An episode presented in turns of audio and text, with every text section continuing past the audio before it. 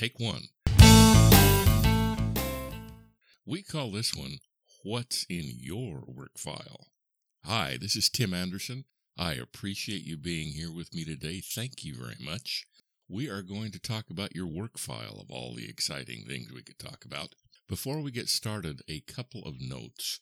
Number one, there is a whole lot of information on work files in USPAP in the FAQs, in FAQs 79 to 100. Then understand that when I use the word work file, I use it in the generic sense, in the same sense that USPAP uses it.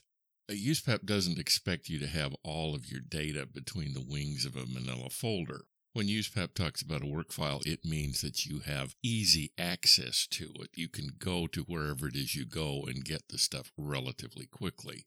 States, however, typically expect you to turn data in between the wings of a manila folder. So that means you have to make copies of everything. Okay, those are the states just being the states. But again, when I talk about your work file, when I talk about what's being in your work file, I'm using it in the generic USPAP sense. So I get it as a common question Tim, what is supposed to be in my work file?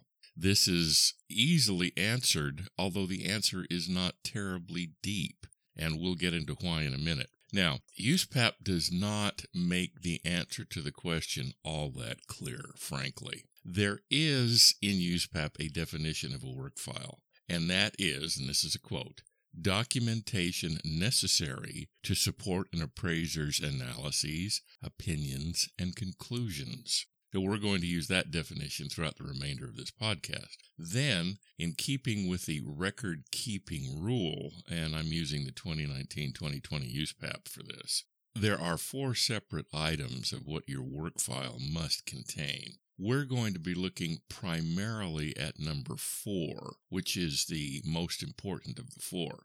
This is what it says about the work file. And again, this is a quote. All other data information, and documentation necessary to support the appraiser's opinions and conclusions and to show compliance with USPAP or references to the location of such data, information, and documentation.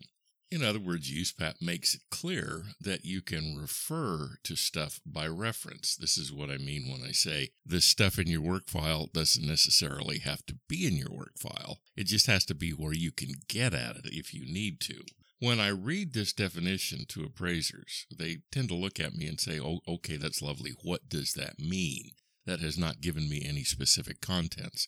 That's right, it hasn't. That statement is not as clear as it could or should be, for which we can thank the good folks at the Appraisal Standards Board. So, what we're going to do is we're going to explain it more carefully right here, right now, and try to clear up some of this confusion. As we do so, please think about it in the context of three areas of real estate appraisal. One is highest and best use. Two is the definition of a comparable sale. And number three is the certification. Again, we want to think about this in those contexts. The record keeping rule talks about all, that's a quote, all of the material you typically rely on to arrive at a value opinion or a value conclusion. Let's talk about the definition of a comparable sale in the context of a work file. Remember, a comparable sale is one that has the same highest and best use as the subject. Let me repeat that. A comparable sale is one that has the same highest and best use as the subject. Therefore, when you put a comp on the sales comparison grid, you are saying, in so many words, that you have done the necessary analyses to demonstrate that the comparable sale has the same highest and best use as the subject. Therefore, because that's what you're saying, your state appraisal board has the right to open your file and find within it your analyses supporting that conclusion. Remember the definition of work file? Remember what the record keeping rule said? All of the information you used to arrive at your conclusions. Well, the highest and best use of the subject is a conclusion you reach. Why do you use it as a comparable sale? Simply because it has the same highest and best use as the subject. Therefore, using it implies that you've gone through those analyses. This is just a matter of show your work. Remember back in high school algebra, the teacher was always saying, you have to show your work, because in some cases you could look in the back of the book and there was the answer. But we have to be able to show our work. And we do that because we have the work we did supporting the conclusion sitting in the work file. Now, let's talk about what's in your work file in the context of the certification. You remember the certification, it's in every report that you sign. Now, when you sign that certification, almost the very first line of that certification says, I certify that, to the best of my knowledge and belief, the statements of fact in this report are true and correct. That's the key. When you sign a report, you're certifying that any and all statements of fact in that report are true and correct. When you use a comparable sale, you're making a statement of fact. That fact is this sale, th- this particular property, has the same highest and best use as the subject. Therefore, in your work file must be the support behind that conclusion. If you will look a little bit further down in the certification, it's either the seventh or the eighth bullet point. It says in so many words, in reporting my appraisal to you, dear client, I followed standard two. I followed USPAP. In other words, I followed standard two. Therefore, in the certification, you're making two proactive, positive statements about the backup data you use to form your value opinion. You certify you complied with standards one and two in developing an appraisal and then reporting its results. Remember back from the definition? The definition said documentation necessary to support an appraiser's analyses, opinions, and conclusions. That's why we have it in the work file. The stuff you maintain in the work file, the data, the information, the analyses, all that stuff that you maintain in the work file is what supports everything in the report. It's part of the evidence that you complied with USPAP. Remember, that's what it says in the record keeping rule. Part of keeping records is to show your compliance with USPAP. That compliance you're showing is what you certify to in the certification. In other words, in the certification, you certify that you followed USPAP. And you can demonstrate the truth of that statement because all of your stuff is in the work file, all the stuff you use to form your value conclusion. Your state appraisal board has the responsibility under its rules from the Appraisal Foundation to ask you to show the support you used to arrive at your opinions and conclusions. Therefore, it has the right and the responsibility to ask you why it cannot find that support in your work file, if indeed it's not there. And in many cases, it's not. Remember what you certified to. You certified that you followed USPAP. USPAP requires stuff to be in the work file. The stuff is in the work file to show compliance with USPAP. The next context we're looking at is the context of highest and best use, a very advanced concept in appraising. Unfortunately, appraisal QE, qualifying education, typically doesn't treat it that way. Here's what the state wants to see in your work file relative to highest and best use. This basically comes from Standard Rule 1 3A. First of all, the state is looking for your identification and your analyses of the effect on use and value of existing land use regulations, typically meaning zoning. It's looking for you to identify and analyze any reasonable or probable modification of those land use regulations. It wants to see your identification and analysis of economic supply and demand factors relevant to the subject property. This may be taken care of in the 1004MC form, but I don't think anybody's going to argue when we talk about how poorly designed that form is.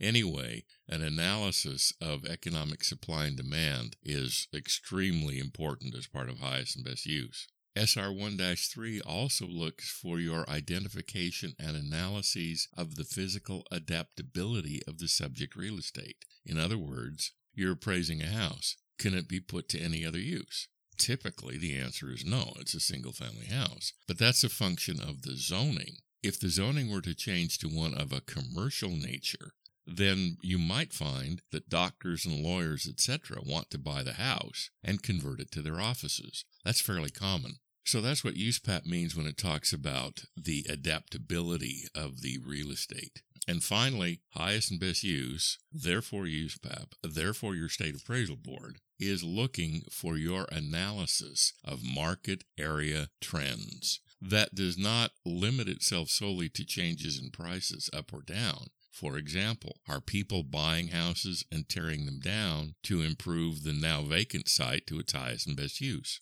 Are people buying the houses specifically to be held for rent? This is relatively common in cities with large universities. Are people buying the houses specifically to flip them? And I mean a legitimate flip. In other words, to renovate them and then turn around and sell them. All of that has to do with demand and supply. The second step of Standard Rule 1 3 is B, which says basically, okay, once you've done all of the stuff in 1 A, now you can develop an opinion of the highest and best use of the subject property. Now, here's the key to all of this. If you have to go through those five analyses to determine the highest and best use of the subject property, and if the definition of a comparable property is one that has the same highest and best use as the subject, then basically what it's saying is not only do you have to go through these five analyses to determine the highest and best use of the subject, you also have to go through these five analyses to determine the highest and best use of the comps. Now, relative to highest and best use, and therefore relative to your work file, what is in Standard Rule 1 3A and B is not the end of things. Standard Rule 1 3A and B is basically checking the highest and best use box on the first page of the 1004 form. Now, what we're going to do is we're going to look at Standard Rule 2 2A Roman numeral 10 or 2 2AX because it's the second half of highest and best use. And basically, what it says, what 2 2A10 says, is that if you formed an opinion of highest and best use, and for some appraisals, you don't have to. For example, if you're appraising value in use. But if you're appraising to the standard of market value, then somewhere in the report, typically the addendum, you must summarize your rationale and support for your highest and best use conclusion. Now, you say, Tim, wait a minute. The software does that. It's already pre printed. All I got to do is bring up the boilerplate and then cut it and paste it into the report where I want it. Okay, that's true. However, if you will read the highest and best use boilerplate, you'll see that it basically consists of nothing more than the definition of highest and best use. It cannot contain a summary of the support and rationale you have for your highest and best use conclusion simply because that support and rationale will vary from report to report. Given that variance, there's no way the software company can build boilerplate that will fit what you did and didn't do to form your opinions of highest and best use for both the subject and the comps. Remember, merely checking the box of highest and best use on page one is insufficient. The reason it's insufficient is because merely checking the box does not comply with Standard Rule 2 2A10. There must be that support for your reasoning and rationale behind your highest and best use conclusions. In addition, the analyses behind that support, in other words, the details behind that support and rationale, must be in the work file. Please take my word for it. As someone who reviews a lot of reports, I can testify to you that one of the first things a state investigator looks for is the support for the rationale behind your highest and best use conclusion. If that's absent, that calls the reliability, the credibility of the entire appraisal report into question. And it's my job as the appraiser's advocate to advocate for you so that you understand what the state is going to look for. That pretty much covers what is supposed to be in your work file. Now, is that the end of what could be in the work file? No, absolutely not. Again, your work file has got to contain everything that you used to form your value conclusion, form your value opinion, form your opinion of highest and best use, form your opinion that the comparables are indeed comparable, form your opinion of cost per square foot, form your opinion of a proper monthly rental, etc. States get all excited when you send in your work file and it's thin. The reason they get all excited is because thin work files tend not to comply with USPAP, whereas thick work files tend to comply with USPAP. I appreciate you being here today. Thank you. I appreciate you taking the time to discuss this with me. I'm Tim Anderson. I'm the appraiser's advocate. I'm here for you. One of the things I do now in my practice is help appraisers not make mistakes. You don't make a mistake, the state can't nick you for it. That's why I'm here. Again, thanks for listening. My personal best to you and all of yours. We're.